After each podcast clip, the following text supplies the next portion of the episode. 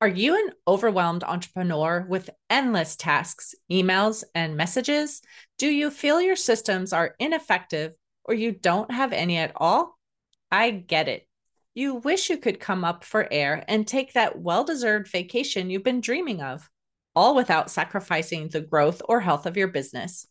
I'm hosting a webinar to introduce concepts that you can use to learn more about how to clockwork your business for operational efficiency. The best part? The webinar is at no cost to you. It will be held May 14th at 11 a.m. Pacific, 2 p.m. Eastern, and a recording will be available for those who can't attend live.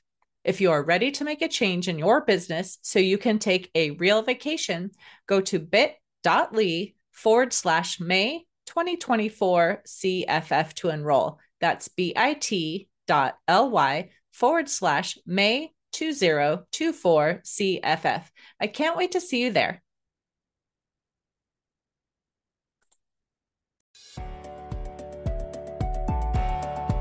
Welcome to Biz Help for You with host Candy Messer. Entrepreneurs like to focus on the big picture, like profitability, success, and a smooth running organization. Always seems to be those little things like taxes, employee compensation, laws, regulations, and more. Now you can get the answers you need in one place. Join us today as we break it all down for you. Now, here's your host, Candy Messer.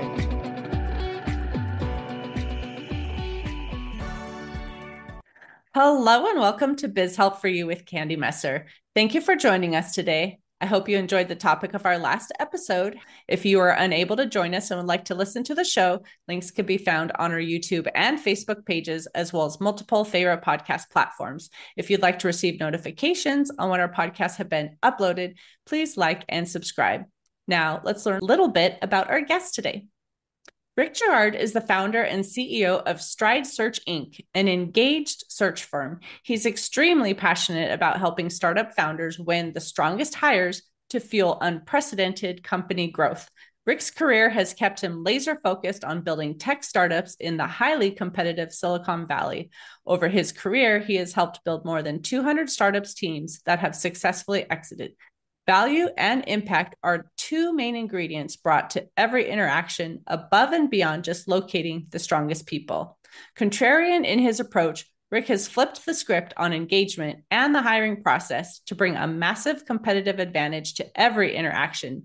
Rick is the author of Healing Career Wounds, invented and systematized the hiring operating system and the solution for leaders to win the strongest hires by blowing up best practices with a humanistic, evidence driven, unbiased, and time efficient experience. When not running a school for gifted mutants as Professor X, Rick hosts the Hire Power radio show and podcast, a weekly series on LinkedIn Live which serves as a business leader's resource to solve their most difficult hiring challenges.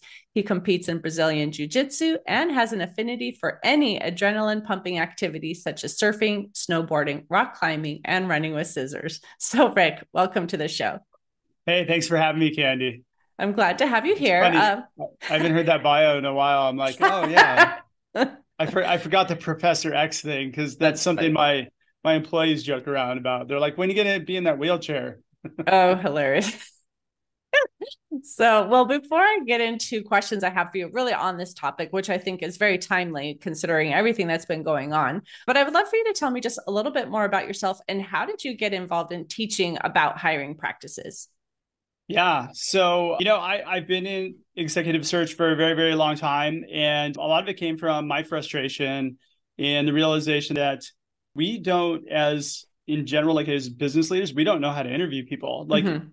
I've had so many interactions with people where like the the criteria by which we actually make a hire is well, at the end of the day, if I want to have a beer with a person, I'll hire them. Mm. Like and and that just didn't make any sense to me. So, you know, a whole like hair time ago, back when I when I had a full head of hair, and I probably still would have had it if I would have figured out this problem much sooner but yeah, I, I, just it was something that always bothered me, and it was something that's never been fixed by anybody. Mm-hmm. And so I just set out on a mission to figure out how to tip the scale to where like we could train people how to interview effectively so they can hire the strongest people mm-hmm. so that you have a win-win situation for both the person that's hired and the company people are in a place that they thrive they have retention they have all these great things that happen as a result of it and the company succeeds mm-hmm. and so that's that's what's gotten me to where i am today well it's so true because i have said you know to people many times in the past too that you can go to college or a lot of times people are entrepreneurs and haven't even attended college but never have learned different things. Like a lot of people haven't learned you know my field in finance and bookkeeping. A lot of people don't know like you're saying about interviewing. There's so much that you need to run a business that you often yeah. aren't trained on. So that's why i thought it was so important to have this podcast and interview experts to share tips and tricks. And so i'm yeah. so glad we're talking about this today well, I want to start off with too. We know right now there's a lot going on with hiring. There's generally more positions available now than there are people available to fill them, you know, so there is kind of a shortage of the talent. So we want to first of all be able to even attract a talent. And if yeah. we are interviewing someone who is interested in our position, you know, what are the things that we should really be asking in this interview process to know if the person applying is really an ideal candidate for that position?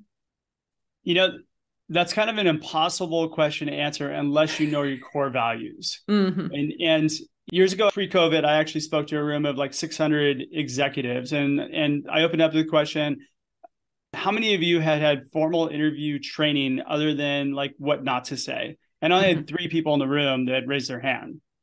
And mm. so so again that, that that's one of those things that set me off in the journey but then i realized that really there's no north star by which we're evaluating people by mm-hmm. and one of the things that i learned through one of my experiences where i interviewed at amazon was they evaluated people and put more weight on people aligning with the values of the company 1st mm-hmm. and then the skills second right and right. you know as a result you can see like their trajectory you can you can understand that they've they've been doing something very very right mm-hmm. And so taking a page from that, if you don't know your core values, sit down and write them down and and put language around them to where people understand how to make decisions based on those values. Mm-hmm. And what it does is it empowers people to make the right decisions first off, but it also attracts people who align with those values. So few companies do that. They just hire because they need a butt in the seat. Mm-hmm. And what ends up happening is, you know, they go through that same cycle of hiring. Oh, this person didn't work out. We had to get rid of him 90 days later. It's if you're going through that cycle, that's your fault 100%. Right. So, and, and it doesn't take that much time to sit down and do it with your team and come up with your values. And then you build your interview questions around those values to extract mm-hmm. data to to gather evidence to support whether or not somebody even aligns with your values first. They align, then then you've got a pretty good chance that that's going to be somebody who's going to resonate well with the organization and and thrive in it. Right. Well, it's so true because skills can be taught, right? And so if you can yeah. find that right person who's a great culture fit with your company, you know, and there are times where it's almost like an emergency hire, like I have to have someone right now. And so obviously people do look for skill, but ideally if you can make sure that you're bringing someone in in enough time to get them developed you know and being able to do the position overall obviously that's ideal right? Yeah yeah. Well, i mean mm-hmm. if you have an emergency position that's called a contractor just bring somebody in who's done it who mm-hmm. can kind of do the work. And there's there's plenty of opportunity for that. But if it's somebody that you need to grow with the organization you've got to provide them a roadmap for them to be number one successful. But also for their own personal and professional growth because mm-hmm. that's what keeps people engaged in your company right well, and sometimes that is hard as small business owners. Like we're looking at, well, we have like three positions in the business, you know, how much is there really to do? But even in my own company, I've tried to bring people in like at the lower level, getting them some basic skills and then having additional positions available, you know, to move up into over time. And so there is a way to kind of figure that out. But sometimes as a smaller company, it's a little bit more difficult to have a career growth plan, you know, than like a big corporate event. So what would you tell somebody maybe that is a smaller business? I want to have opportunities for growth. What should I be doing that will incentivize them to want to join my team and be able to have that opportunity? I mean, that definitely has to be tied to the vision of the company, right? Because I mean, if you're just looking to run a, a small like mom and pop shop and you're not going to experience any growth, then then be okay with the fact that you're going to hire somebody, train them up, and they're going to leave. Mm-hmm. But it, you know, maybe help them to exit in such a way where they bring somebody in and they train them up so that you don't have the oh gosh, I'm going to be gone in two weeks sort of thing, mm-hmm. right? So right. you know, help them to exit. Be be a really good mentor for them. Mm-hmm. Other than that, like if you don't have a vision of where you're going and you're just kind of putting out fires all day long, you, you really need to take a step back and look at your business and say, hey, look at, am I getting what I need out of the business? You're probably not running like any sort of like business operating system or anything that's helping you lead the company. You're just kind of going from fire to fire, and you need to get a handle on that first. Right. Yeah.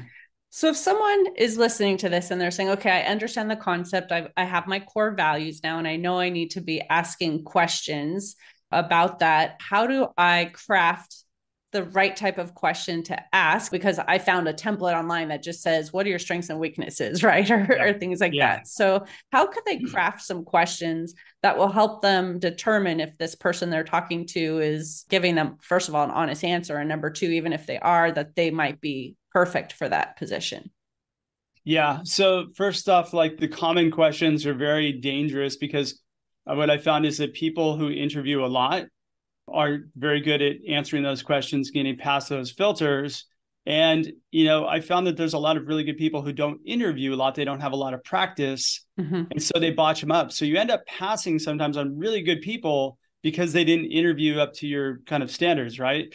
Mm-hmm. And interviewing in itself is a very stressful kind of event where like no, nobody I've never met like people that go, Oh, I love going to interviews.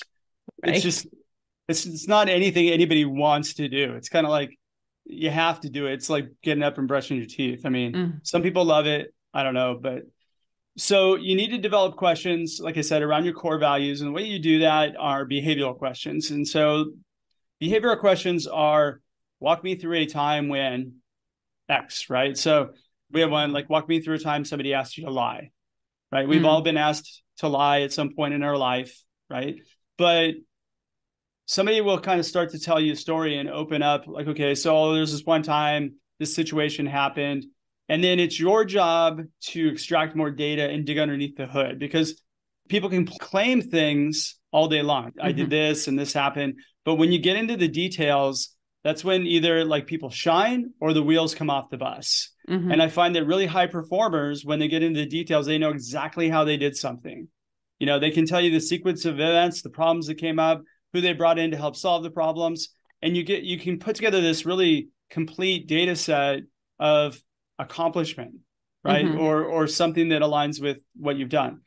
Where a lot of people don't like behavioral interview questions is that it does bring to the surface the imposters, like the people who claim that they did something.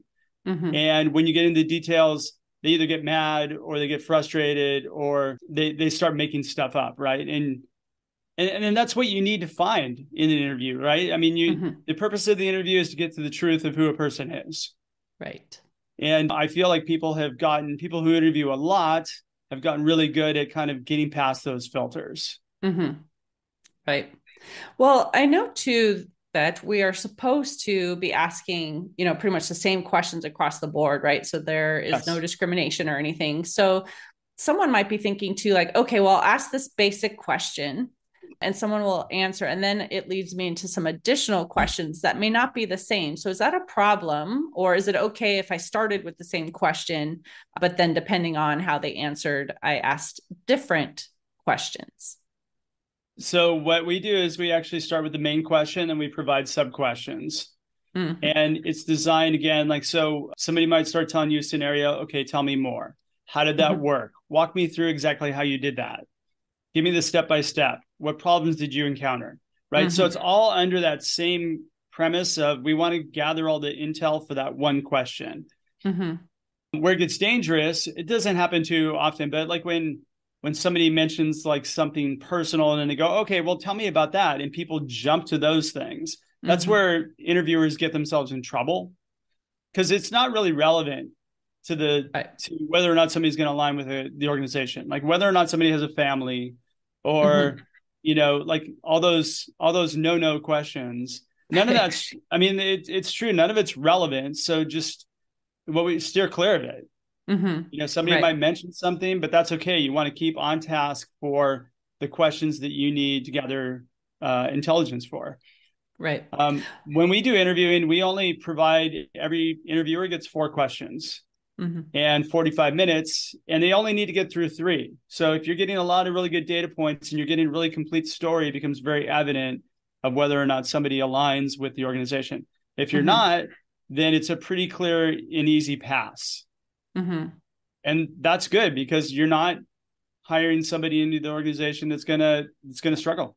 Right. So that brings up the point too and some people may not realize there are certain things that you absolutely should not ask so i would love for you to touch on some of those things like steer away from these questions 100% of the time to make yeah. sure that you're not seen as like asking discriminatory questions or anything like that too so can you touch on that well, I mean, I, I believe I'm a firm believer that you should avoid asking common questions that everybody like say are best practices. You know, mm. where do you want to be in five years? Why would you want to work here? Walk me through your resume. Like questions that are designed to keep people in their comfort zones. And it mm. doesn't really gather any data that that's relevant to the to the organization or the role or the company. Of course, you can't ask about sexual or you know activity, like any of those kind of mm-hmm. things. Mm-hmm. Exactly. Um, I the most common one that I see is that you know people might try to bond with somebody because they'll mention their family and they go, "Oh, look, tell me about your kids," and then that right. it's time to do that. Like later on, like when you hire them, you know, mm-hmm. you can bond that way. But during the interview process, it can be held against you. Mm-hmm. You know, right. Joe asked me about my family, and I don't think they hired me because he thought that I might not be able to put as much time in because I said I like spending time with my family. Right. Mm-hmm. Yeah. Right. And anything regarding like age, you know, not trying to find out, you know, somebody's age, or even I've heard too, even mentioning a comment like, oh, you know, I grew up in that neighborhood, right? You shouldn't really be talking about neighborhoods or any of that. Or even in many states now, you can't ask questions about, you know, have you ever been arrested for a crime? Sometimes you have to wait yeah. until you're willing to offer a position to find out if there is any conflict like if someone's had a DUI and you're hiring for a truck driver then that's yeah. a reasonable question right? So uh, that's one thing I would want to make sure people are listening realize there are some very specific questions to stay away from as well. Yeah in California with that one specifically that can be that can't be divulged or like asked about until the offer is out. Mm-hmm. and then they go through like a background check or something to that effect. So you can't make the decision based on that and then mm-hmm. and and then you have to have i guess cause for you know like you mentioned if you're a truck driver and you've got four duis that's probably that's too much of a li- liability and that gives probable cause like that gives you and again i'm not an attorney so i right i just know that there's a lot of things that you can say to get you in trouble like but but if you focus in on just staying narrow on like specific questions that are behavioral in nature mm-hmm. none of it can really get you in trouble. Right. Exactly. Well, that's why I wanted to touch on it though, too, because a lot of people, again, don't know the rules of what you can or can't ask. And so, yes, you want to learn about the candidate. But like you said, if you're asking these specific questions, behavioral questions that would relate also to the position that you're hiring for, then you're probably going to be okay. So, yeah. Well, mm-hmm. where it gets dangerous too is I think we want to we want to find commonality with people, mm-hmm. and and that's that gives us comfort. And again, that, that's that's where it gets us into trouble. Our job as an interviewer is to listen. It's to mm-hmm. ask a question and listen and go deeper and listen because it's uh, we need to get to the truth of who this person is and how they operate. Do they right. operate the same way all of us in the organization operate? If they don't, then great, that's fine. You know, let's find that out quickly.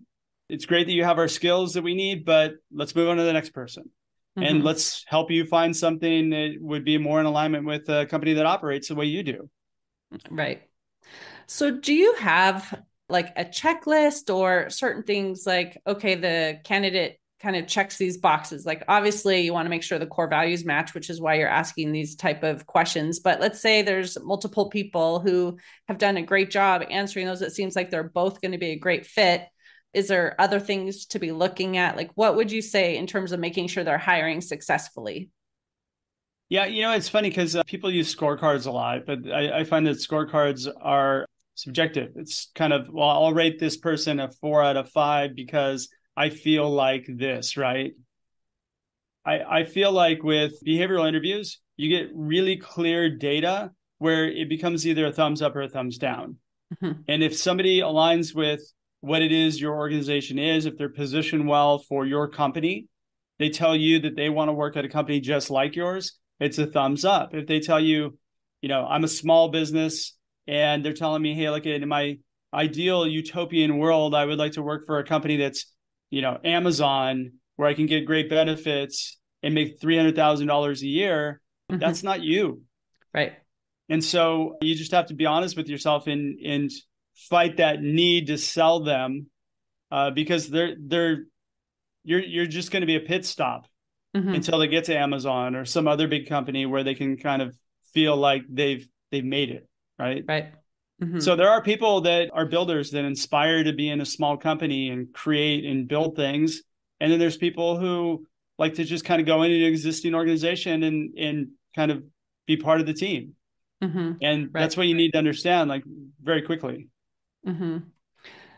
So, what about like even references, right? So now we kind of need to double check some information, right? Ask prior employers or things like that too. So, are there specific questions like that that you would recommend if you're following up with someone, verifying, you know, past employment or, you know, a personal yeah. reference? What would you recommend? Well, I mean, I always recommend talking to the hiring managers that they worked with. If people can't provide hiring managers' names, that's a red flag. But you know, if if you're getting Joe, who's one of their friends, to provide a reference, it's kind of a useless reference because they're going to say right. nice things about him because they want to help their friend get a job. Right. Even coworkers, kind of same scenario. Mm-hmm. I think the only the only references that really matter are former um, former managers or employers, and and again, you know, there there's also this kind of like where people talk to people who have worked with this person, maybe at XYZ company, that are called backdoor references. They mm-hmm. aren't necessarily provided by that person. Those happen. I don't know if they're necessarily legal or not, but those that happens. It's a real thing mm-hmm. where, oh, I know somebody who worked with this person over at XYZ. Maybe I'll give them a call and see what they have to say.